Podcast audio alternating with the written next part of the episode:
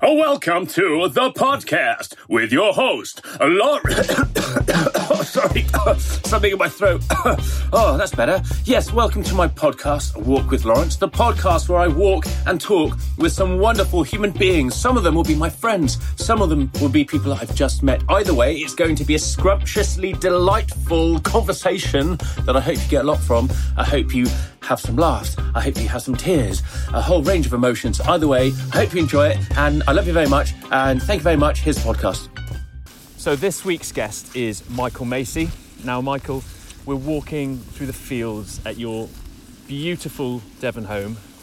This is the good life, right? Yeah. It's gorgeous. Um, wow. But one thing that really strikes me, particularly with your story, is that it hasn't always been like this, has it? Can you tell me about the lowest point in your life and how you got there? Yeah. So um, I'd say probably the probably the lowest point for me was um, when we were. Um, I was locked up in threatening offenders. I was 18 years old. It was a, my third time I'd been to prison, and uh, but this time I went in there and I was I was a fully blown heroin addict, and um, I was detoxing from heroin, and it was just it, it, was a controversial detox. It isn't allowed anymore. It's a seven-day detox. It completely flushes all the uh, all the drugs out of your system in a completely unnatural way. And um, I got about I think about 48 hours into my detox and decided I was going to kill myself. Just couldn't. I just couldn't. I couldn't do it anymore. And um, I'd learned how to kill yourself in a prison cell from. Uh, there was another guy who I was locked up with who done it and so I just I wrapped up the bed sheets, um, rolled them up like when you roll up a Rizla, and uh, and put one end wrap, one end around the bars and one end around my neck, and just rolled off the bed and hung myself. And I, I remember like just before I rolled off, I, I was convinced that I was gonna fuck it up. I was like, because I was I was detoxing from heroin. I was so fucked. I was like, I don't I don't see how I'm going to get this right. I'm probably it's probably going to take me two or three attempts, and um, and I ended up getting it spot on, and it, it, it jerked. I rolled off the bed and it jerked me, it lifted me up. It, the knot when it pulled, and um, and naturally the first thing you do is start grab. You want to. You don't want to die. This is the thing when you're when you're actually hanging there, you don't want to die. And then, you know, when you realise that you, there's no getting out, you just start thinking about all the people that you know that you care about and you love. And I thought about Mary, and I thought about my mum, I thought about my dad as well, even though he hadn't played a big part in my life. And I, you know, just slowly lost consciousness, and then was brought round by two prison guards who just randomly, because everyone on this wing in Feltham Offenders was detoxing from heroin, and um, they randomly checked the cells just to check all the inmates are still alive. And it was just at that moment, like, that they checked my cell when I was hanging. I was unconscious, and uh, and they brought me back to life. Uh, brought the doctors in, and then I was taken and I was put in a padded cell for about two weeks, and um, and that was where I'd done the rest of my detox. And I swear, the two weeks in that padded cell was almost like hell on earth. Um, so yeah, mate, that would that would probably be the darkest moment of my life, and I was 18 then. Oh, um, wow! I you hear someone talk about an experience like that emotionally, internally now. That that kind of plays havoc with me because I feel all sorts. Uh, particularly when you describe it like that, and I'm standing next to a man who's been in that position. Um, it's quite hard to hear. Yeah. That someone uh, would be in that position where that seemed like the only option. Mm. Uh, what, what I want to ask you now and say, you know, obviously it's been a long journey from that place to this place. Yeah. I'm talking about that emotional journey and also the physical journey of where we are here in Devon. It's beautiful land that we're walking on. Can you begin to describe how you got from that place, that lowest moment, to where you are right here, right now? Yeah, it was. It was really, if I'm being honest, Lawrence, it was through a lot of pain. Pain has been a great teacher for me. You know, making mistakes, getting it wrong, picking yourself up, going again, and just you know, I think the foundation of all of this stuff that I've achieved has been sobriety. You know, getting sober. I, I got sober at the age of 25, and I'm sober ever since. I've been sober 12 years now. You know, so I didn't have the luxury of um, when things get a bit tough or a bit hard, go down the pub and have a pint to take the edge off. I haven't had the luxury of doing that. And so when things get painful, I've had to, you know, I've had to look within and do the work. And um, well, it's painful doing the work, but also on the other side of doing the work is a better life because you know yourself a bit better. You talk So- about this work.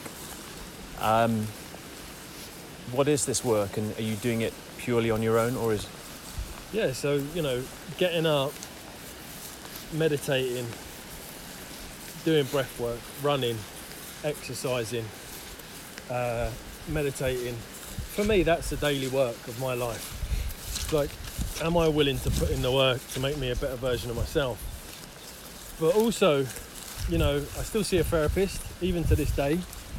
You know, I still see a therapist who's become more of like a life coach. Um, and I and I still engage in, you know, groups and uh, shadow work because I'm always looking to heal any wounds I've got, and I still got wounds. We all got wounds. No, no one's got this life completely figured out, and anyone who says they has, it, it proves to me how far away from having it all figured out you are. so? In this work that you're putting in to be the most, or to be the most powerful, the strongest version, the best version of yourself, Yeah, all the work that goes into that, it involves other people as well. You're not doing this just on your own. No, definitely not. No, no, no. I, I, I need people to help me see the things that I can't see. Now, I can often see things that I need to work on because I just, you know, you know, there's a situation that has triggered you, or you're finding it hard with your daughter at a certain age, you know, being a parent, or, you know, whatever it has come up. And if I don't have the answers, I go and seek help. And, you know, or if something triggers me, if something makes me really angry, then I go and I, I find out why and where does it come from. And it always comes from the past. There's a wound or, or something that needs to be healed from the past.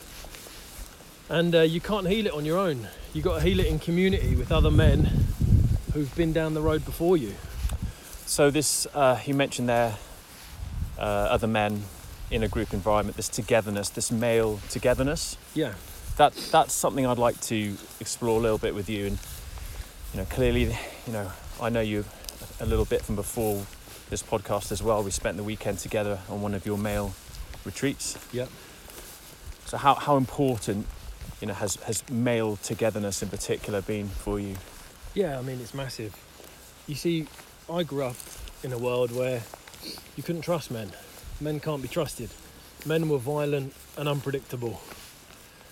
And you know, the problem with that is, is that years and years ago, before we got all civilized, human beings are hardwired to sit around campfires and connect with other men. And there's an ancient rite of passage where a boy would become a man. And the elders in the community would take that boy and, and you know teach him about what it is to be a man what it means to be a man. And we've lost that. And in a lot of ways that's what this is is coming back to community sitting with other men you know in a circle. All of the work i do is in a circle. Anyone who's been to any of my workshops in schools prisons we always sit in a circle and that's to show everyone's voice is equal. And we're all equal. There's no hierarchy here. There's no look at me i've got all the answers. It's like i've just i've just been going down this road a little bit longer. But I, i'm going to hold your hand and we're going to go down it together.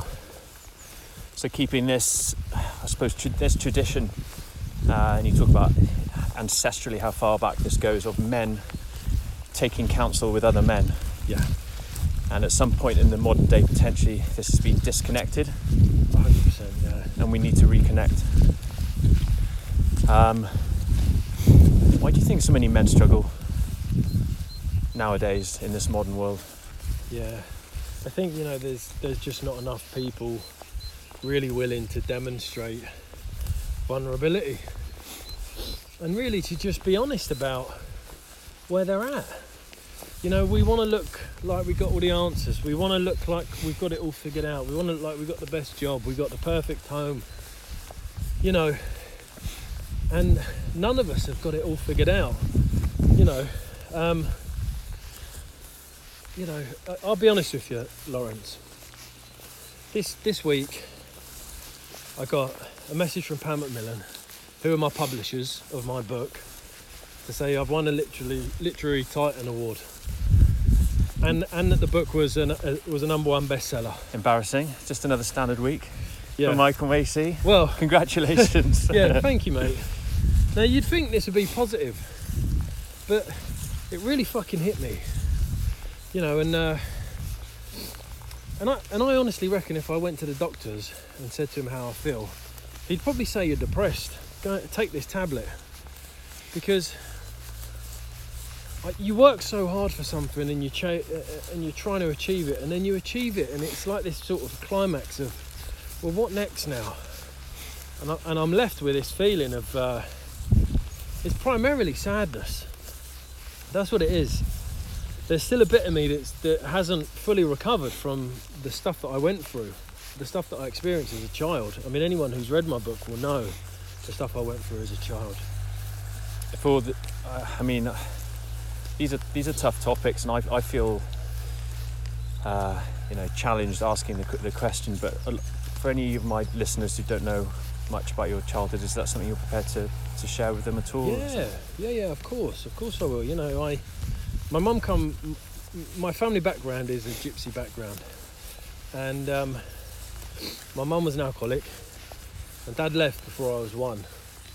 He, he was he was a drug addict. He was a heroin addict, um, and I experienced you know some serious cases of neglect growing up, um, violence, physical abuse, sexual abuse. I, I witnessed too much for a young kid. It was too much, and I and I and I became a young boy. uh, By the age of five, I'd I'd, I'd accepted this world isn't a friendly place, and the people who you're meant to be able to trust, you can't, and the people who are meant to love you hurt you the most. And so from that from that place, you think, well, if this is what these people are going to do to me, the people that are meant to love you, then what is the average person on the street going to do to me? And so, you know, I just became an angry little kid. But really, it was my defense mechanism to keep everyone away, to keep myself safe. Because if, if I didn't let anyone near me, then there was no risk of them hurting me. You know, and um, I sort of sometimes try and get away from from that as far as away as I can. I've done a lot of work to process it, but you know, you have a best-selling book and a, and a, and a, and a, and a literary award, and you'd think, great, I'm not that guy anymore. But that little boy who was beaten and abused still is still within me. You know, So yeah, I mean, you're so again, you're you're putting in the work. You know, vast amounts of work. You're you understand and you acknowledge this this journey that you've been on, and and here you are in adulthood. You've you've written this incredible book. The accolades are coming in now, but you're recognizing that there is something missing uh, with with the way that you're responding to this, and and you rela- and and you relate that back to to childhood. Yeah, basically, yeah. And you know what? It's like none of it matters really. None of all this stuff matters. You take away the house, the car, the book, the awards. You know, all that matters is my wife and my kids, and and the stuff that I can do every day to make me happy. You know, which is uh, you know like what you've seen this morning when you arrived. That you know I've been out running. I've done my breath work, my meditation. I jumped in the stream you know, because I don't have the luxury of being able to say, fuck it, I'm going to go for a pint tonight. And so I have to put the work in, you know, and uh, the wound I carry is, is, is a bit deeper than the average person. And so I believe in emotional responsibility. I'm responsible for my emotions. So I'm, that means I'm responsible for my own happiness. and so I've got to do stuff that makes me happy. And in the absence of being able to get drunk or using drugs, or just you know being unfaithful to my wife, which is a thinking that would make you happy, it don't make you happy, you know, is uh, I have to just do certain things every day, you know. I wanted to ask you, you know, how you've gotten to know yourself as a man, and it, it sounds like this last week has been, you know, after all the work, after everything you've been through, you're still getting to know yourself as a man. Yeah, hundred percent, mate. And I have I have low days. You know, that's that's the reality of me and my mental health.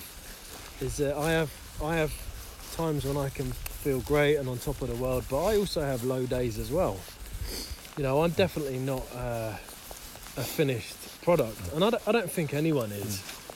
You know, um, but it's just you know allowing myself to, to be a human who has highs and lows. Exactly, and I, this is something I've been interested in the last five, six years in particular that I've been putting work in and uh, pursuing my own, um, you know, happiness, fulfillment, contentment in life. Um, even when you put the work in, you're still, you know, the whole point of this is that you're opening yourself up to experience the full range of human emotion, right? Yeah, exactly. And you can start chasing that wellness dragon, can't you? And you can start almost sort of Yeah. asking too many questions. We're all being frustrated when you're having days where you don't feel great and you're thinking, I shouldn't be, I shouldn't be feeling shit because yeah, I've been putting the work in. Why is this happening? But this Yeah. is this is being human, right? yeah. That's that's that's the thing is that it's unrealistic to be happy every day. You know, and, and to be a human being, a human being is able to feel the full range of emotions, you know. And it's like I'm allowed to be sad. And I don't beat myself up for feeling sad. I try and identify where it's coming from and take action. So I want to I want to talk to you about these different sources of emotion and how they relate to you as an individual. Because you're an individual, you're a man, but do you see this? Do you see yourself as the sum of many different emotional parts? And can, if if so, and I know we've done a, a bit of a course together on some of your belief structures as well. Yeah. um, you know, where that where that sits in your mind's eye as to where these different emotional sources come from and how you uh, how how you view yourself as potentially being the sum of many different parts as opposed to just one individual. Yeah, so the um, I, I believe there's four primary emotions: joy, which is basically happiness; grief, which is sadness; anger, which can be dressed up as resentment, jealousy, anything you want; and fear. You know, and um, I have I have fear, anger, joy, and sadness, grief. And they're my four emotions, you know, and sometimes they can be dressed up as other stuff, but primarily that's it. And um, my responsibility is to take care of them emotions when they come up in me. And they will come up in me because that's what life is, you know. And I think for me, it's about trying to get as good a grip as I can and a good understanding of my emotions, heal the wounds, and then when you when you've done that, now it's time to be of service to help other men understand that roadmap to themselves and you know understand themselves better and get some healing. And how do you do that, Michael? You talk about a roadmap and systems and a structure. Yeah. What what do you use when you teach other men as well and you take and you walk them through this process Yeah. of understanding themselves? So I use the archetypes by Carl Jung. Carl Jung is one of probably the most famous uh, psychiatrists um, that have ever lived. And anyone who's trained as a therapist or a psychologist or a counsellor would have had to learn about Carl Jung. And uh, he broke down the male personality into four quarters. You know, the four archetypes. You know, the lover, the warrior, the magician, and the king. And that really made sense to me because growing up, I had a lot of professional intervention from a young age. I was stuck in front of social workers, therapists, psychologists from a young age because of my time in prison and the nature of the crimes I got arrested for. And uh, they would always say, Well, that's just your ego. It's your ego talking. And it didn't make sense to me. You know, some religious people would say that's the devil. But for me, it was like there was more than one or two voices in my head It's not just good or bad. it's not good or bad. It was like I had a whole committee of voices, and sometimes I'd have a good intention, but there'd be another part of me that would be a bit manipulative. And Carl Jung's archetypes really helped me understand it to be like, based on Carl Jung's teachings, there's 12 voices in your head, and each of them can be playing out at any time. And so once you understand that and understand what what them voices are and what they're saying, then you can understand yourself. And so, So- for me, yeah, go ahead, Lawrence. No, I, I just so this fascinates me. I would love, and particularly for people listening who are their ears are perked up and they're thinking, "Oh, it's the first time I've heard of this." yeah, Can we take each archetype individually? We'll start with the lover. let's start with the lover. So the lover is this is what Carl Jung done and other fellowships like the Mankind Project. They laid other maps on top of this to make it really simple so people can understand it. So the lover is is the direction of the east. The colour of the lover is yellow. Yellow like the new rising sun. The sun rises in the east. You know, an animal associated with the east would be the bee. You know, the bee works in community, works in harmony with all of it, and it creates a very sweet, pure substance that can offer healing to the body, similar to how love can. The element of the lover and the element of the east is water. Similar to love, water always finds a way. You know, it'll, it'll go around obstacles and find a way. Similar, the same way love can. Is it quite important for you when you when you bought this bit of land and you settled down to a new home in Devon that there was water running through it and Yeah. you, you bathe in that water in the morning uh, as you did today? Yeah. What's, Yeah. that, what's that? What's, what's the importance, the effect? Is that linked back to you as the lover, Michael as the lover? Yeah, it's it, it for me. It's like filling my cup back up. So if you think of like the aim of the lover is connection. It's connection through sensitivity, connection with other people, connection with the earth, but most importantly, connection with yourself. Because when my cup is full of water, funny water plays a part in this analogy. When my cup is full, it flows into the lives of the people around me. Mm. And so part of filling my cup up is reconnecting back with Mother Earth. And that's why I go and get in the water down down in my field. You know, it's because I'm filling my cup back up. Exercise is filling my cup back up. Meditation is filling my cup back up. So then when I rock up to life to be a dad, a husband, a brother, a business owner, the person on the receiving end is getting the best version of me. They're not getting the stressed out, angry, frustrated version. They're getting the guy who's got up and filled his cup back up every day. Um, So that's key. That's key for the lover.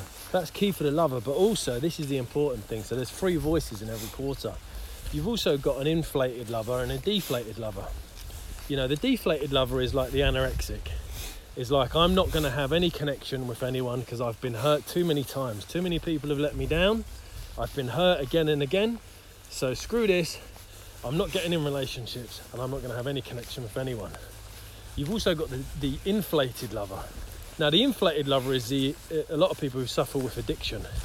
If you're an addict, gambling, sex, um, gambling, sex, uh, porn, a- alcohol, drugs, any of that sort of stuff, um, then you you could you, you're probably in the inflated lover state. You know, and the inflated lover essentially is saying, okay, I can't get this connection with myself or with the world, so I'm going to go and do this negative behaviour and I'm going to get it this way. Um, and unfortunately, you know, it always leads back to you having to seek connection in a more healthy and pure way. Hmm. So all of these quarters are about getting things in balance. So you've got to think of the elements attached to this. So the element is water for the lover. Too much water can flood a village. Yeah? Too little water and it's a desert, nothing can grow. So you've got to have a right balance. You know? So we got the lover, and then we move on to the warrior next. The warrior's next. The warrior's in the south. The colour is red. So you imagine when uh, the sun is at its hottest, it's, it's at, in, at midday, it's in the south. That's why the colour is red. You know, animal associated with uh, that is a woodpecker, the great spotted woodpecker with its red head and its red chest. Uh, and just imagine the woodpecker. The woodpecker just keeps chipping away, just keeps chipping away to achieve his goals, to provide a safe home for his family. So the warrior, the, the, uh, the direction of the warrior and the archetype of the warrior is in service. He's in service to the king, he's in service to all the other quarters. This is where masculinity lives. You know, toxic masculinity lives in this quarter. If you're an if you're an inflated warrior, which is if you're a bully or you like to tear people down, or you're really judgmental of people that are weaker than you, or you want to criticize and gossip about people that are weaker than you and not support them to help them be a better version, or if you're a know-it-all, or if you're a grandstander, you want to stand at the top of the hill saying, "Look how good I am! I'm I'm the king. Everyone bow down to me." You're an inflated warrior, which essentially is toxic masculinity, and there's a lot of demonstrations of that in the world at the moment. You look everywhere, there's a lot of it. There's some TV shows that demonstrate. There's a lot of you know celebrities who embody this very well. Um, but then you can also be the deflated warrior. The deflated warrior is, is the warrior who's tried his hand at something new, he's failed, and now he's turned into the victim or the coward. Oh, I just give up. Everything's so hard. What's the point? So yeah, that's that's the warrior. I I find it so useful to have this visualization.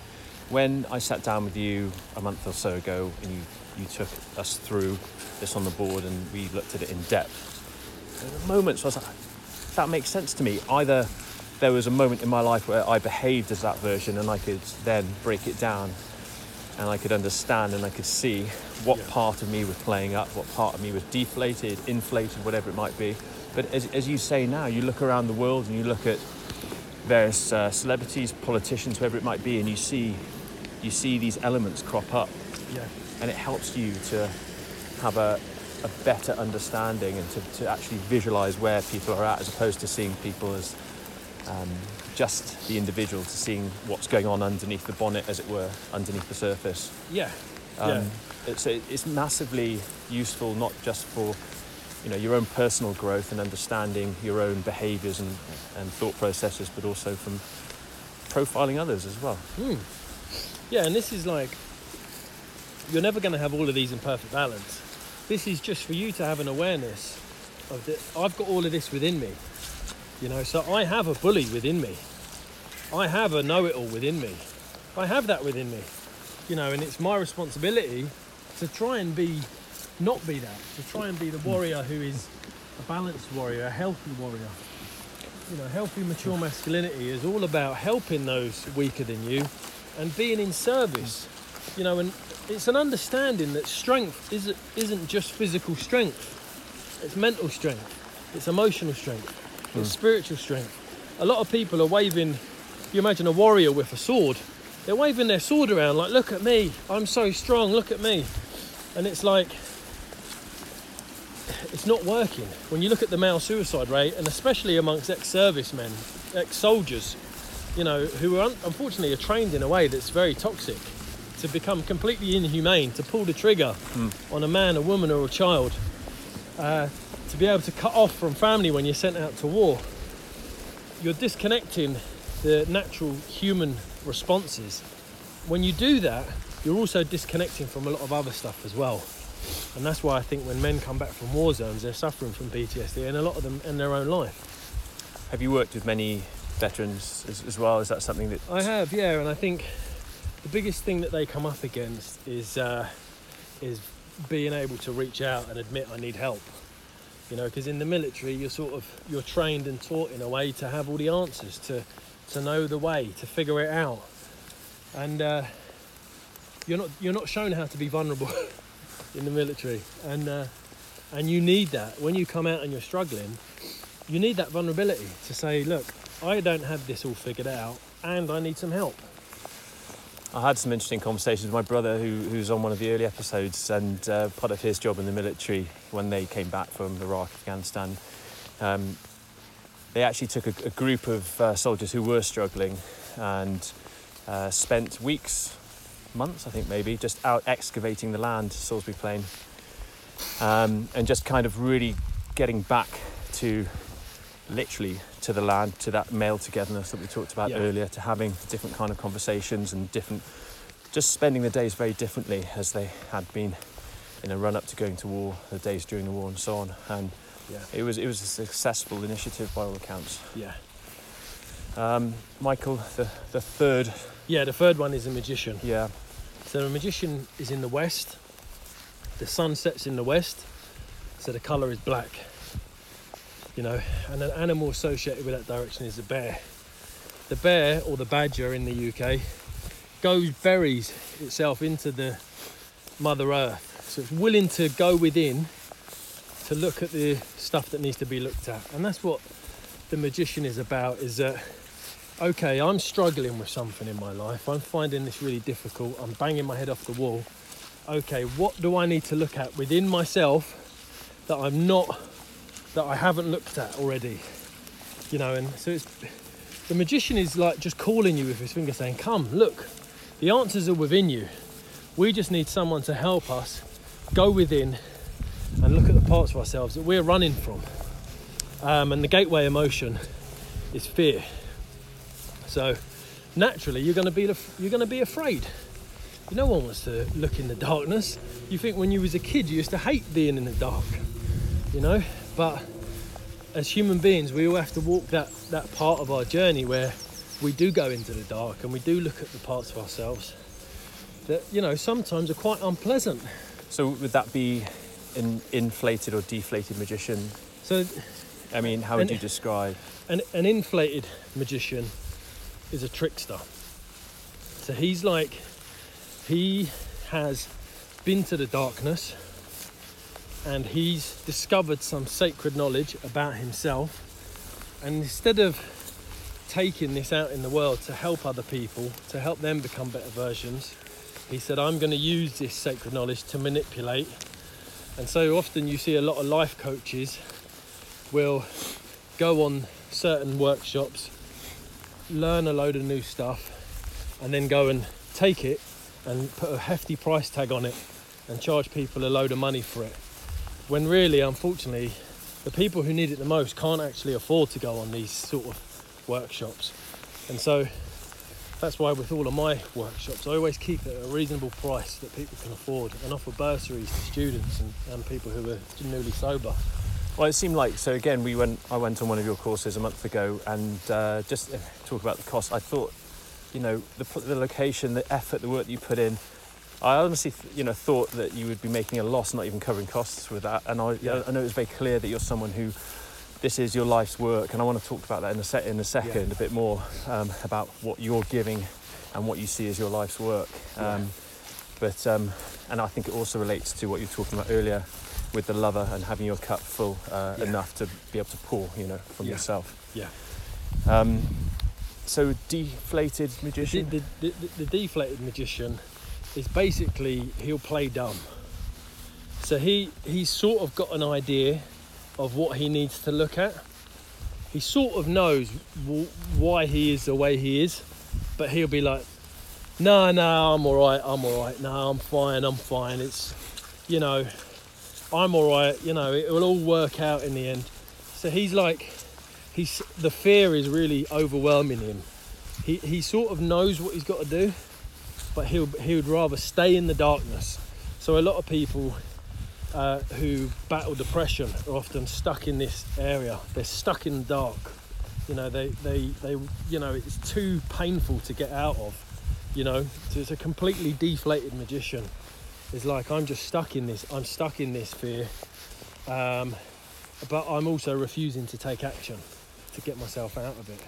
Again, you, when you label these different, uh, you know, states of being, if you like, and you relate them to the, the male archetypes, I can look back at times in my life and say that was me. Hundred percent, mate. Yeah, hundred percent. You know, that's that's that's definitely. I, and I spend time in all of these quarters, the deflated, inflated, all the time. You know, because it's a part of me, and I think the biggest part of all this work is lifting the shame. So look, if you're a deflated or inflated, there's no shame there. Hmm. We've all got it within us, and we've all been it at some point in our lives. So don't feel any shame around it. None of us have this figured out, and anyone who does say they have it figured out, it, trust me, that demonstrates how far they are from having it figured out. Because I tell you what, when I, when I every year I where I get more sober, like when I got ten years sober, I realised how little I know about life. And then when you get 11 years, 12 years, you're like, I'm just scratching the surface with this stuff. You know, so if you if you meet people who are, think they've got all the answers and they want to charge you a hefty price tag for it, you know, trust me, um, they don't have all the answers. None of us do. You know, and even when you look at people like Tony Robbins, you see Tony Robbins in that in his in his thing on uh, Netflix, I'm no guru. No, I'm not I'm not your a guru. guru. Yeah. and he gets up, he does breath work, he does ice baths, like he does all the stuff that I do because he knows. It's like if I don't look after me, then Mm. you know no one rolls out of bed just the best version of himself every day. It's No. just uh, not realistic. Well, I noticed this for me. Like I suppose my late twenties, um, with there was no self-management. I was instinctively going about my life, and you know, there's some great stuff, but also there's some you get pulled off in other directions as well, and you start to feel all sorts of emotions um, that don't sit too well with you, your behaviours, whatever it might be, and that's when the term self-management popped up for me. I read an essay on it, and I started to delve deeper, and I started to implement all the systems you're talking about in terms of, um, you know, setting the tone in the day, in the morning, making sure that you, you're not in a reactive state, making sure that you're tuning into yourself, being the best version of yourself. But I still, as years go by, will sort of fluctuate in and out of being able to manage it. Some chapters will be better than others. When you when you introduced uh, Carl Jung's work and the, the four male archetypes, I found again the structure, the system for me uh, it was very useful to be able to picture it and to be able to, as I say, have um, have have it to visualize Yeah. what goes on because um, you can't just rely on your on your feel your state of feeling day to day. You need to have a bit of structure on it, don't you? Hundred percent. Yeah, So- you do, mate. You do, and you know it's um, it's allowing yourself to step into the fear, which is the gateway emotion to the magician, and do it anyway. Like you know, I'm going to be afraid when I look into these parts, but on the other side of it, I'm gonna. It's going to bring me bring whatever I've learned back into the light. So after the magician, It's the king, yeah. the king. This is the fourth one. King is the fourth and final quarter. The aim of all this work is is to put the king in charge. Now, often when I run these workshops in prisons, for most of the men in prison, the warrior is running the show. He's completely put the king into early retirement, said, "Step down, I'm in charge." And normally, if the warrior's running the show, he's a tyrant king. So you often see demonstrated in the world today a lot of tyrant kings, where if I don't get what I want, I'm going to send in my aircraft to come and just drop a bomb on you and blow your whole village to smithereens. That's a tyrant king. You know, the king is the direction of the north. The colour of the north is white, like the snow, but also like the hair on the heads of our elders. That's white. So we tap into that ancient wisdom and we trust the people that have went before us. You know, people who have lived the life, people who've experienced things. Often, you know, we, we sort of just get rid of our old people and stick them in homes when they should be sitting around the campfires with us, sharing these stories to help us, you know, learn. One of your men raised a really interesting point on the course that you that you held the other month, which I hadn't thought of before, and that was where a lot of these traditions, this passing on of ancestral knowledge and um, you know ways and means to, to, to live, becoming a man, all these sort of things that is a little bit ambiguous nowadays.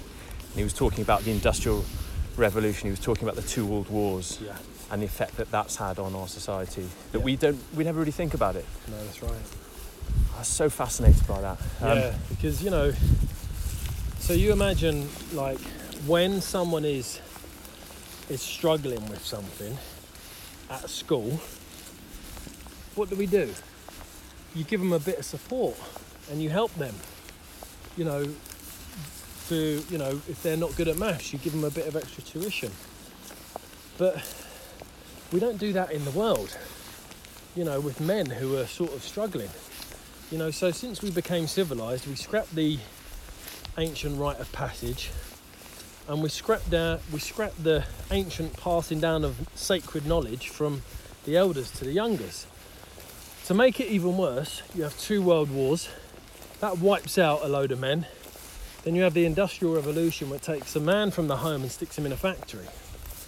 And now you've got it even worse, where the man's at home, but he's in front of his phone. And that's a technolo- technological revolution, where the man is there, but he's completely disengaged. And when you're a boy, you start making, coming to conclusions in your head about what it means to be a man. And, and we naturally drift to the shadow, you know, that, and we carry the guilt of all men because, you know, a lot of the things that happen in the world are done by men, a lot of the bad things. And so, on some level, we're carrying that guilt of being a man unless we're shown what it means to be a man. And this has become, as I understand it, a large part of your life's mission at the moment. That's exactly it, Lawrence. You know, I take the work primarily. I do work out. I do. I run workshops out in the world, probably three or four a year. But I'm always in the prisons because if I'm going to protect the people out in the world, then I need to heal the wounds of them guys in prison while they're locked up. Because if you don't, when they get released, trust me, they're going to go and hurt another member of the public unless you heal them wounds. So I'm doing what the prison system should be doing, but I'm going in there 95% of the time completely unpaid, teaching this stuff to help these young men understand themselves and put the warrior back in his place and then put the king in charge. And before you make any decision, the king's job consult the lover, consult the magician, and consult the warrior. You know, Where do you, where have you arrived at this point that you are prepared to work for free and to dedicate so much of your life to this? Why, why, why do you, obviously, you know, I know that you've been there, you've done that with prison, Yeah. you're now living this life, but I, I'm, I'm talking about uh, your, your, your internal power that's, that's, that's the light that you're shining this direction that's telling you this is what you are to vote to devote your life to where's that coming from Yeah, so you know, I'm blessed. You know, I got sober at 25, and I've done a lot of work on myself about how to set up a business, how to be a successful business owner, how to manage your money. Um, and I, I believe that once you get to a point where you've got enough, which I, I have, we live a very comfortable life. I've got a successful business, and I don't have to work every day. You know, and I think when you get to that point, it's really easy to say fuck it i'm going to ride off into the sunset now with my with my family and kids you know send them off to private school and you know I'll, I'll ride off into the sunset. And it's like yeah but there's not many of me who've done what i've done. So then it's my moral obligation to go back and help you know. And i could go back and help and say look there's not many of me. You better pay me a, a load of money. When in reality the government don't have money and schools don't have money you know. So and do i really need the money? No i don't really need it you know so it's like is i it? believe in karma. Hmm. and i believe what you put out comes back. And i choose to put out positivity and healing into the world you know and, and it has come back to me in ways you know like the book being a bestseller and the award and i've been nominated for the national diversity award. All of this stuff is like positive stuff that comes back if if you're willing to just take the element of money out of it and just be like I, i've got a gift and i'm not any i'm not special and different. I've just been to a very dark place and found a way out and i can just be that beacon of light to people that are in really shit situations. You talk about a moral obligation and you know i know with you it goes it goes further it goes deeper than that. And you were just talking about giving out uh, the energy perhaps that you put into the universe and it returns. And i know you have feelings on a higher power yeah i do yeah yeah where where are you with that michael where what, Yeah, so what's I- your you know, I believe in God. I wasn't. I was raised a Catholic, and I don't believe in the Catholic religion. I don't believe in uh, Christianity. I don't believe in any religion really. Like I just, I just, for me, God is that beautiful feeling I have when I watch a sunset, or when I'm walking by the sea, or when I'm watching my daughters laugh and joke around, or when I saw my daughter born, Um, you know, like I can feel this beautiful feeling when I'm connected and and and experiencing beautiful moments in life. I can flip that, and I can also be feeling like I'm experiencing hell on earth when I'm detoxing in a prison cell, age 18, in Feltham Young offenders. So, I think heaven and hell are two things that you can experience on earth. And you know, my higher power, which I choose to call God, you know, it's not a, a, a feminine or masculine. It's just a feeling a good energy. I also feel it when I'm walking in the forest, and I, sometimes I feel it when I'm running or I'm doing an ice bath.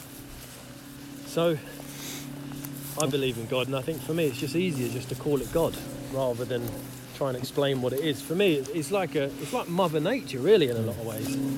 And when you meditate, you feel this power, and sometimes that's when you have these moments of insight. Yeah. So that when I meditate, that's when the that's when the little golden, golden nuggets drop in. I'm thinking about trying something different or doing something different or you know that's why I try and do it every day. I'm, I'm not perfect. I don't get it every day. But most days I, I meditate for 10 minutes. And in that, in that time you'll be amazed the little golden nuggets that come to you. Just a little idea of something to do. When you calm the mind as well and you put away with all the peripheral thoughts that fly in and out of your brain all the time and all the distractions that come. Yeah. It's those moments of still, those moments of quiet. And as we're walking out here in, in your land, in, in Devon, you, you know, as I say, you, you've taken yourself to a place of physical uh, quiet as well as Yeah. actively seeking out those mental uh, Yeah. moments of quiet as well.